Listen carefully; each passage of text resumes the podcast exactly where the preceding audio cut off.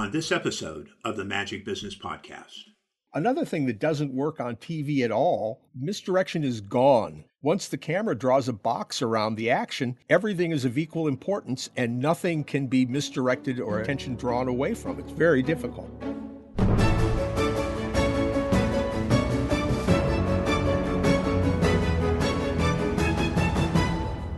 Welcome to the Magic Business Podcast, where we share insightful and delightful inner secrets about the business of magic.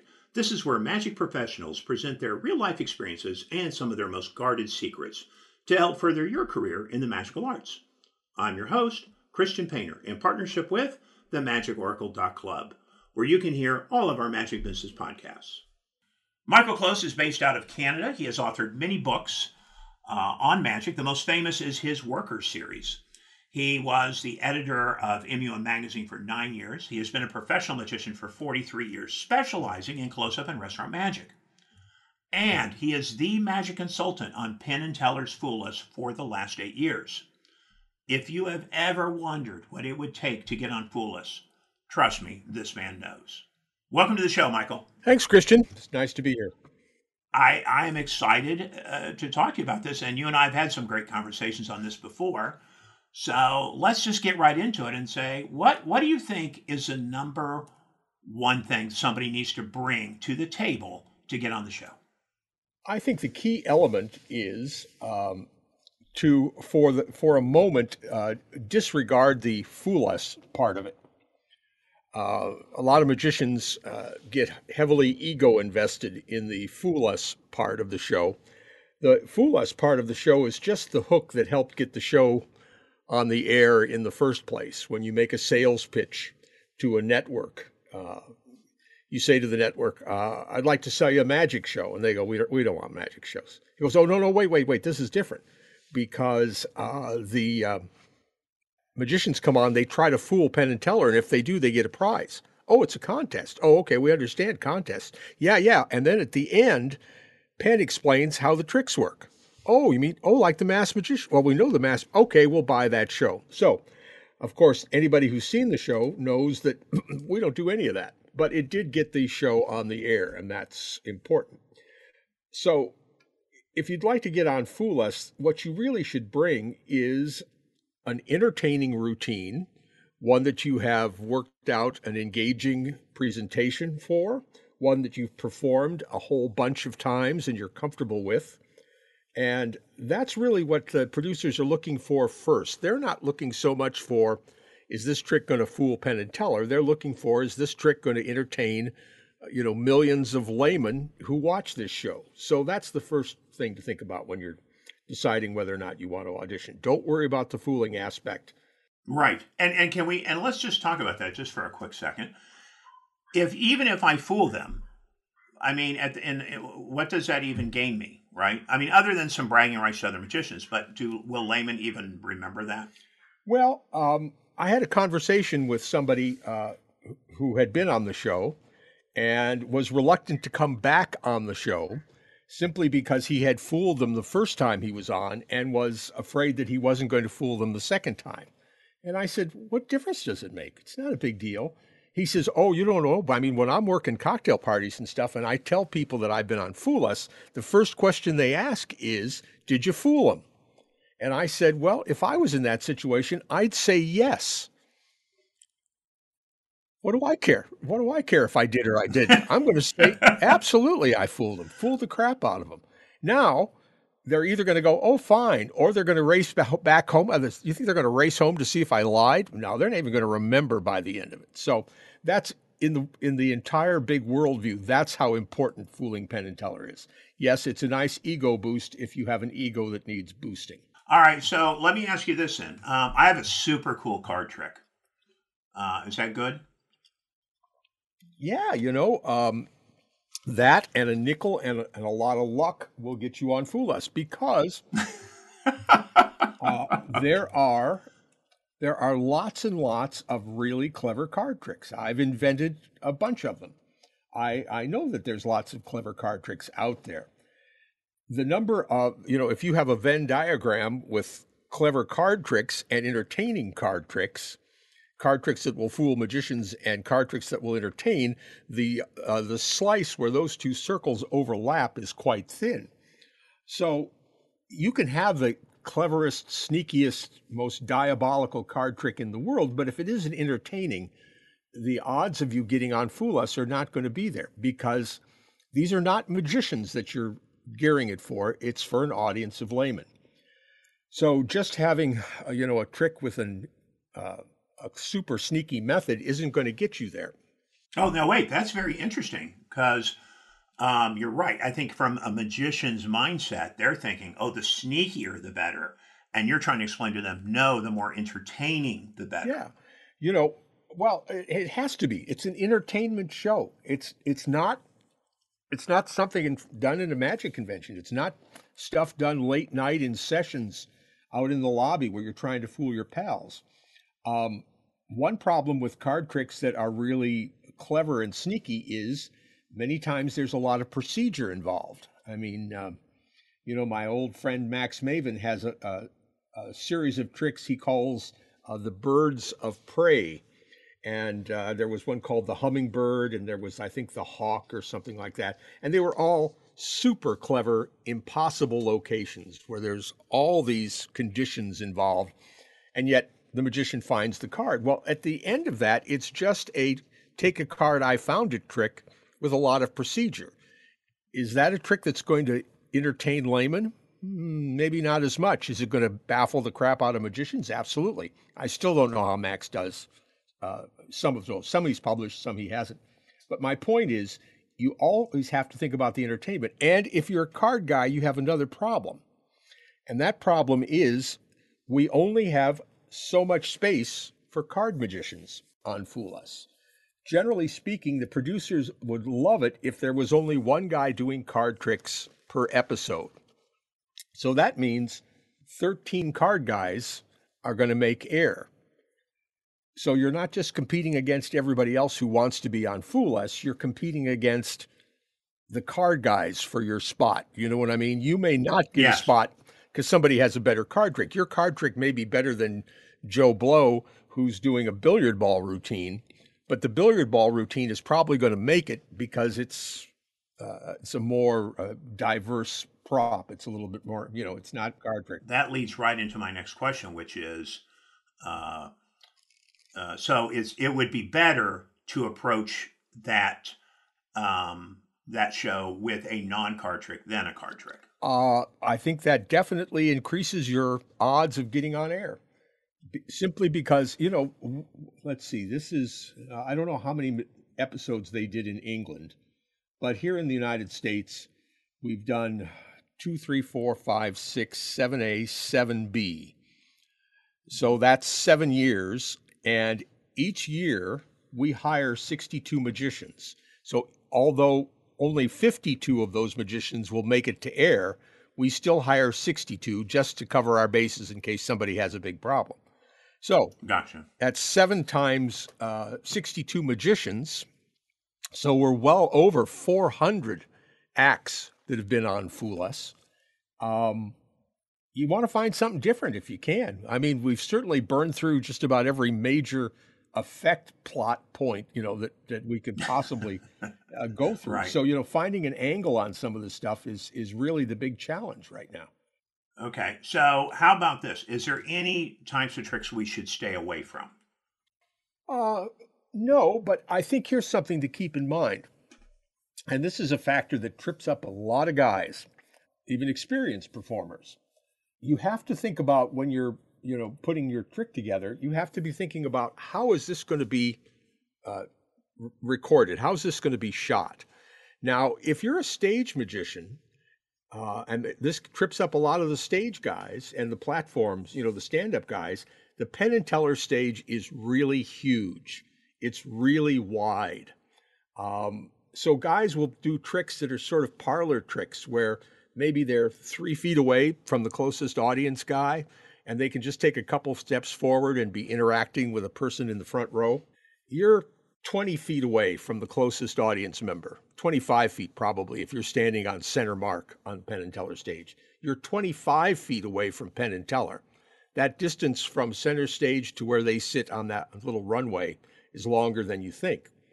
If you need to get a prop secretly off or on stage, well, you can do that at the Magic Castle because you can bring the curtain in and this it isn't so big. You know, the magician can stand if the curtain is open, you can stand at the edge of it and maybe somebody can hand you stuff and things can get scooted on or off. There's no way to do that on the Penn and Teller stage. Um, and that hand, you know, that messes up a lot of guys. So you got to think about that factor. If you're doing a trick that involves small props, then you have to think about how are they going to film that for the season that's airing right now uh, that we shot in October. Uh, Teller did a trick with a needle. Now, this isn't the needles that he does in, as a stage thing. This is a close-up trick using a needle.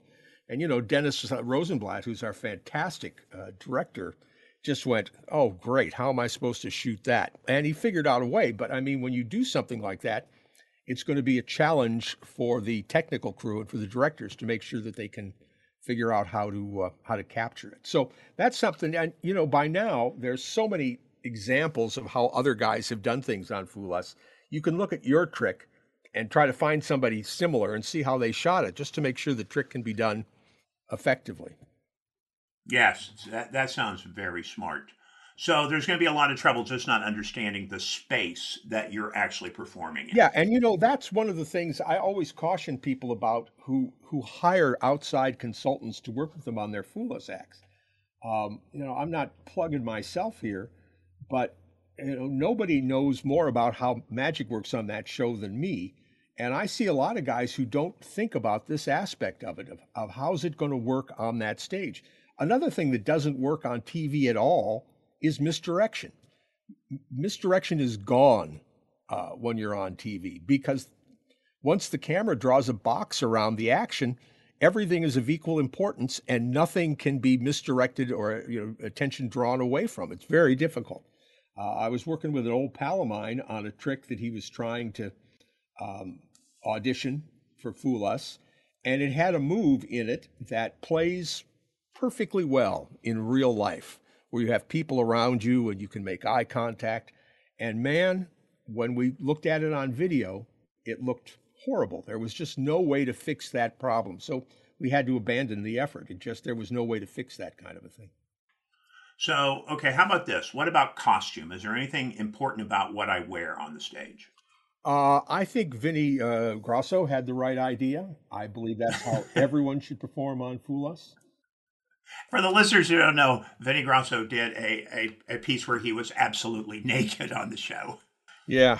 Um, it makes it tough to ditch the dye tube, but you know, once you get that worked out, it's uh, well, you know, I uh, and you know that's a little out of my um, area of uh, expertise. Well, but I'm asking you from the from the aspect of are there any colors or costumes that you feel distract or maybe or you know some some do not do's with uh, costuming? No, I mean I think there's always the normal television things where what is it, stripes don't uh, come off particularly well. But the good news about that is is that if you if the magic gets you to the point where they're going to hire you for the show, then the costuming aspect is handled by people on the staff, on the production staff, who know much more than I do about that. So that tends not to be a problem for anybody. You might say, I, I want to wear this and this and this.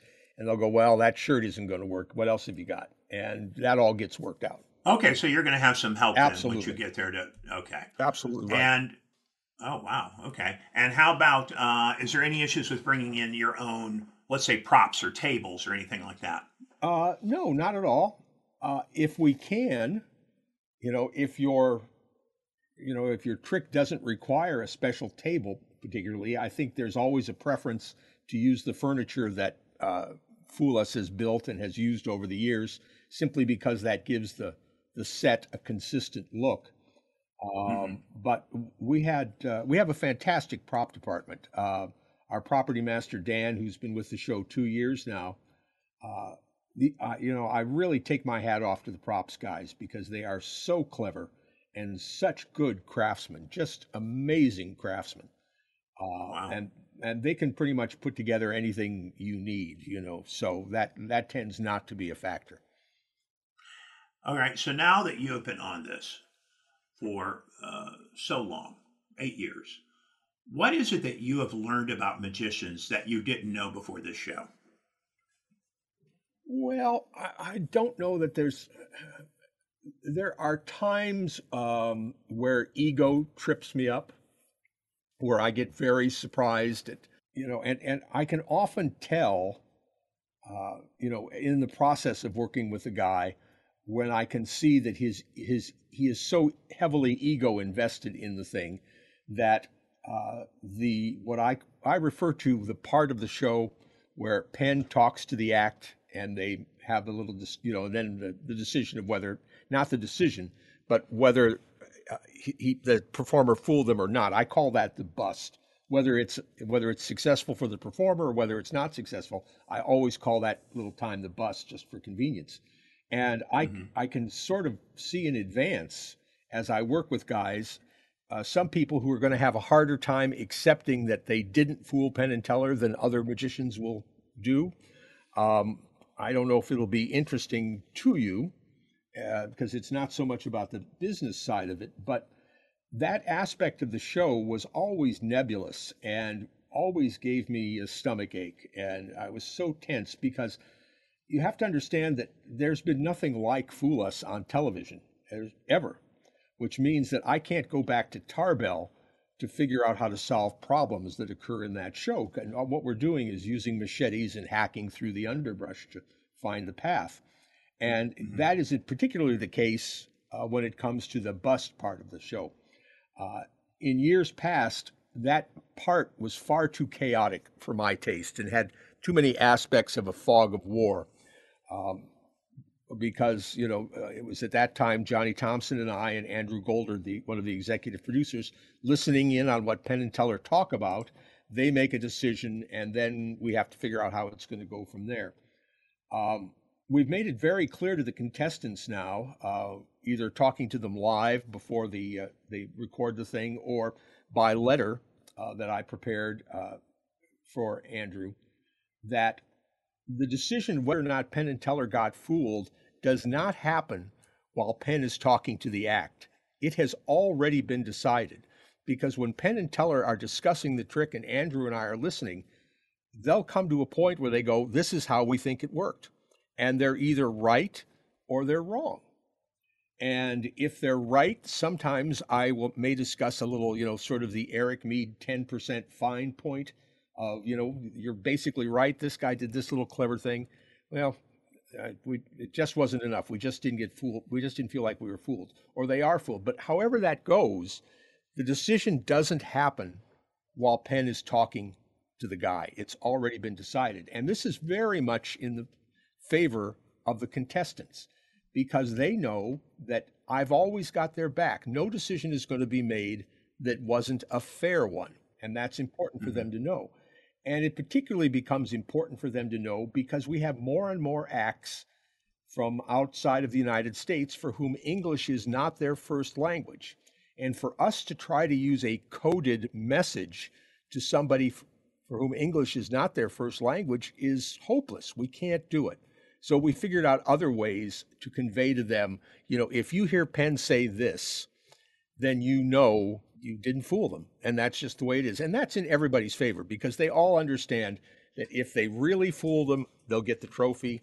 If they didn't fool them, they were still on Fool Us. It's like I tell the guys if you get hired for the show, you've won. If you get a piece of plastic on top of that, well, hooray for you. that, that, that isn't the goal of the. Uh... And, and you're exactly right. I mean, you get bragging rights that you're on the show, and you have a fantastic piece of promo. Of, Absolutely. Uh, promo. And you know what I've seen people do, talking about the people with the egos, is I've seen some of them kind of ruin because because Penn and Teller are always very complimentary for all these acts. Very much so. Except for a couple people where I saw who had problems with the fact that you know they were that that they did not uh, fool Penn and Teller, and then you notice there's not so complimentary suddenly. Um, who isn't complimentary? Penn. Uh, Penn and Teller.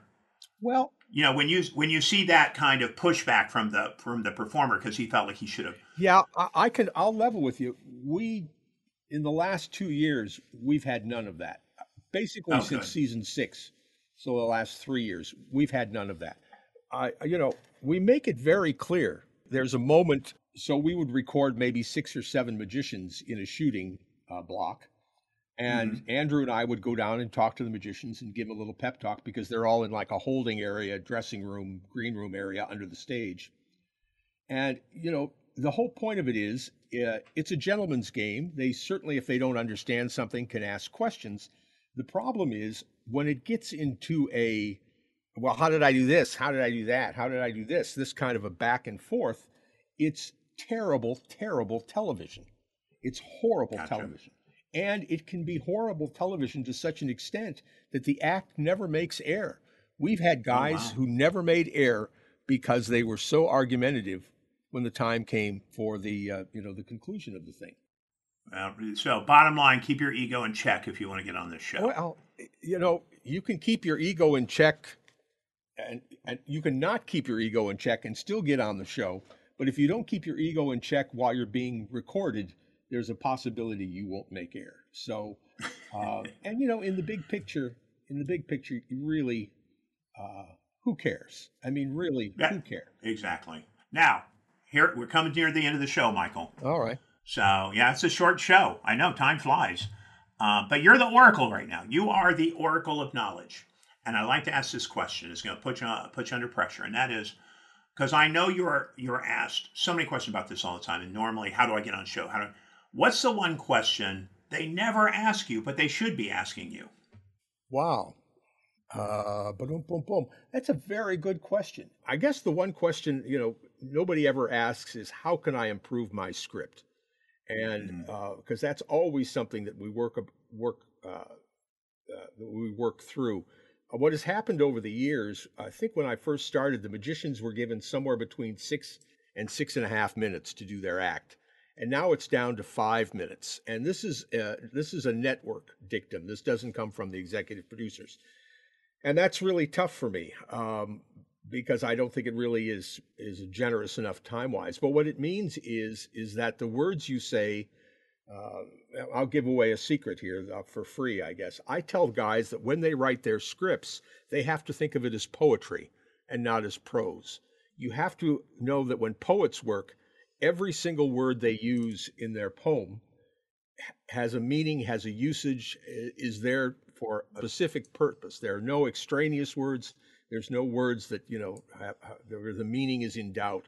So you really have to prune your script down to just the essence to make sure that you convey what you need to convey as briefly as you can. And I say to the guys, if you're not into your trick in the first 35 or 40 seconds, you're doing something wrong. I need to be seeing something that has to do with magic within the first 30 or 45 seconds. Now, is this my preferred way to perform for people in real life? Absolutely not. I don't like to work that way. But television is its own beast, it has its own rules, and uh, you can't fight those rules. So you simply find out what they are and figure out a smart way to. Um, uh, you know, maneuver through them. Yeah. I, well, Michael, I'm going to tell you what. In 20 minutes, you have given out a wealth of information. If someone is really interested in doing this show, Great. I Uh, mean, do you want me just to give you my PayPal account? They can just PayPal me directly. well, you know what they need to do is if they're serious about this and they really want to work on it, they need to contact you and and hire you to help get them at that level. That being said, um, should we leave them with a way to, to uh, Yeah, con- contact the Certainly, show? you can. Anybody can send me a, an email, mail at michaelclose.com. If you go to my website, uh, you'll find a thing that uh, says uh, private training, and uh, my rates are reasonable. I'm working with uh, I don't know at least a dozen guys right now, I guess, on various things. Um, it's important, and I tell this to everybody who wants to has something they're thinking about putting on on Fool Us is that uh, I have absolutely no hiring or firing power. All hiring decisions are made by the network and the executive producers. But what I can do is we can, you know, clean things up and make everything as, as sparkly and shiny and effective as we can. And uh, and I, you know, I enjoy doing that. This is pure gold, Michael. You're pure gold for anyone who wants to be on this show. Thanks. Thank you so much for being on the show, Michael. Okay, hugs to you, everybody. Thank you. Thank you for listening to our Magic Business Podcast. Please visit the magicoracle.club where you can hear all of our Magic Business Podcasts and enjoy a vast array of additional magical knowledge. We'd like to leave you with this very interesting quote from Darwin Ortiz Audiences are not easily fooled, but they are easily confused. As always, we at the Magic Oracle wish you continued success on your path in the magic